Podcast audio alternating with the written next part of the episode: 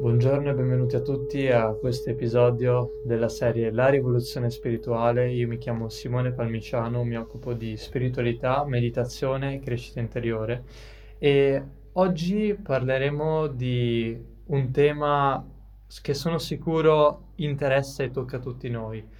E l'episodio di oggi è dedicato a come passare da una relazione di codipendenza a una relazione di indipendenza e di interdipendenza, infine, tra due esseri umani. Quindi parleremo sia di relazioni intime, quindi amorose, ma anche di eh, relazioni di amicizia, allo stesso modo. E gli autori che presentiamo oggi sono un maestro spirituale contemporaneo, di nome Neil Donald Walsh. Neil ha venduto decine di milioni di copie con la sua rinomata serie Conversazioni con Dio e eh, tiene seminari e insegna in tutto il mondo. Eh, l'altro personaggio non ha bisogno di introduzioni o ulteriori spiegazioni, è un, un uomo vissuto duemila anni fa e si chiama Gesù. E confronteremo questi, come sempre, questi due autori, maestri, eh, rivoluzionari, eh, facendo vedere come le loro parole siano tanto valide duemila anni fa quanto oggi e che questi insegnamenti spirituali siano universali e non siano relativi al tempo. Quindi direi che partiamo con eh, le parole di Neil. Lascia che tutti coloro i quali hanno orecchie per intendere ascoltino perché io ti dico questo. Al momento della crisi, in tutti i rapporti umani, esiste un'unica domanda. Che cosa farebbe adesso l'amore? Nessun'altra domanda è degna di rilievo, nessun'altra domanda ha significato, nessun'altra domanda ha qualche importanza per la tua anima. E continua. Quello che fai per te stesso lo fai per un altro. Quello che fai per un altro lo fai per te stesso. Questo perché tu e l'altro siete una cosa sola e questo perché non esiste nulla se non tu. E lo confrontiamo con uh, un passo preso dalla Bibbia, uh, in particolare dal Vangelo di Luca, capitolo 6. Ma voi che ascoltate, io dico, amate i vostri nemici, fate del bene a coloro che vi odiano, benedite coloro che vi maledicano, pregate per coloro che vi maltrattano. A chi ti percuote sulla guancia, porgi anche l'altra, a chi ti leva il mantello, non rifiutare la tunica, dà a chiunque ti chiede, e a chi prende del tuo, non richiederlo. Ciò che volete che gli uomini facciano a voi, anche voi fatelo a loro. E continua. Amate invece i vostri nemici, fate del bene e prestate senza sperarne nulla.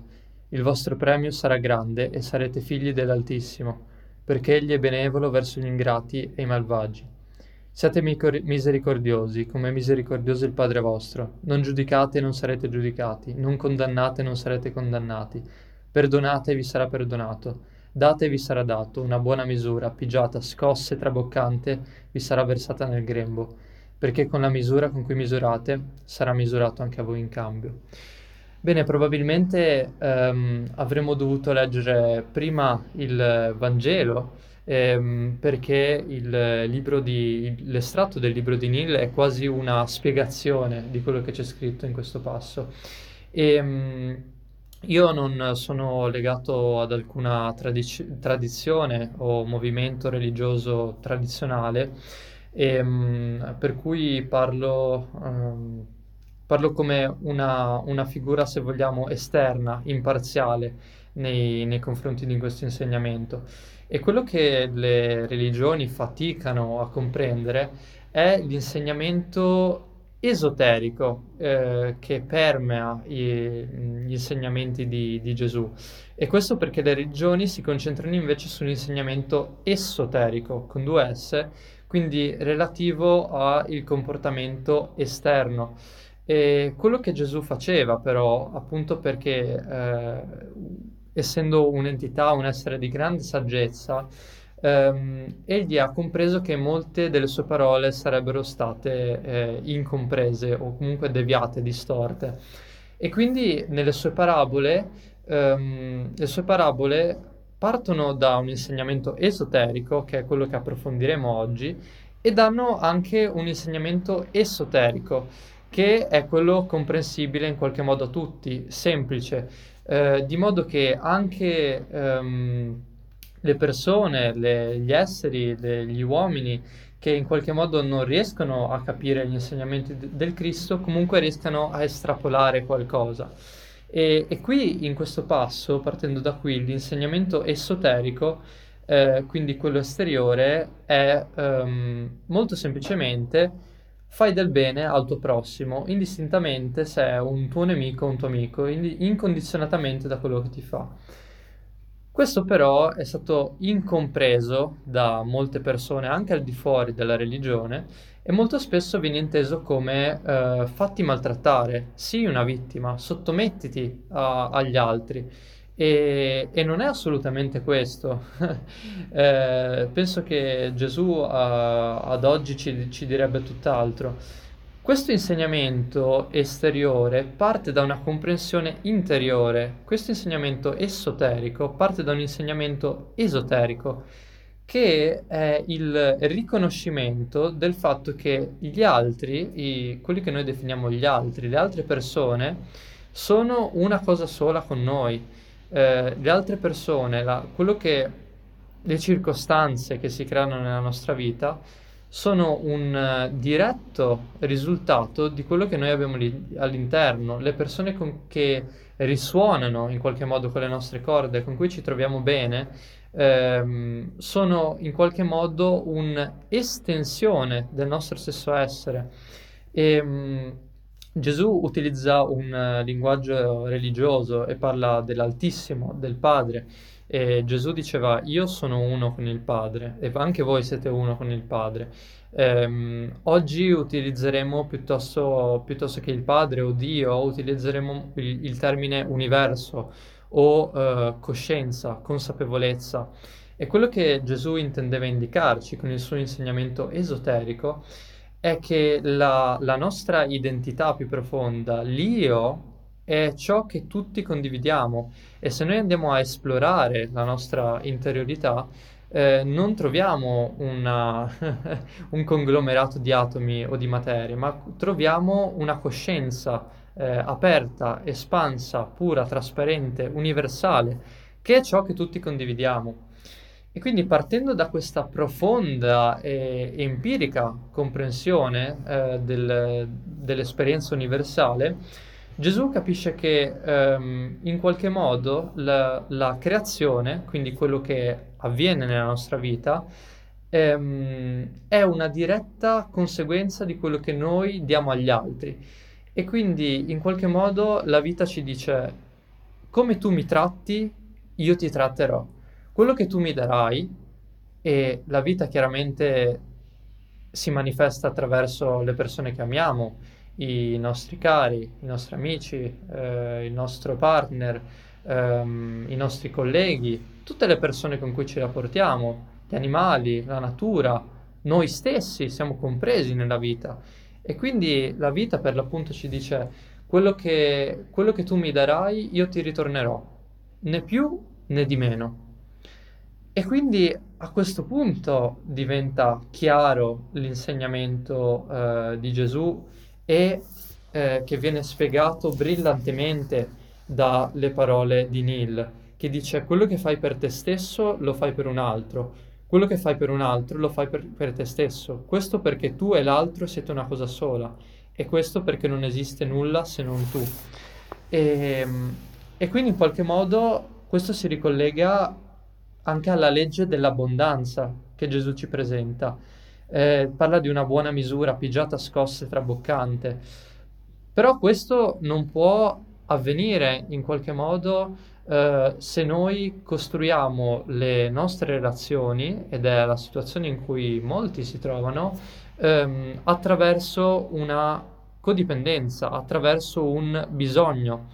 Quando ehm, le relazioni di codipendenza nascono nel momento in cui noi chiediamo qualcosa all'altro, nel momento in cui c'è una necessità, viene percepita una scarsità e quindi noi chiediamo all'altro, in qualunque forma noi gli chiediamo, gli possiamo chiedere intimità, gli possiamo chiedere denaro, gli possiamo chiedere ehm, supporto eh, in, inteso come mh, senso di completamento, gli possiamo chiedere, in ogni caso gli stiamo chiedendo amore.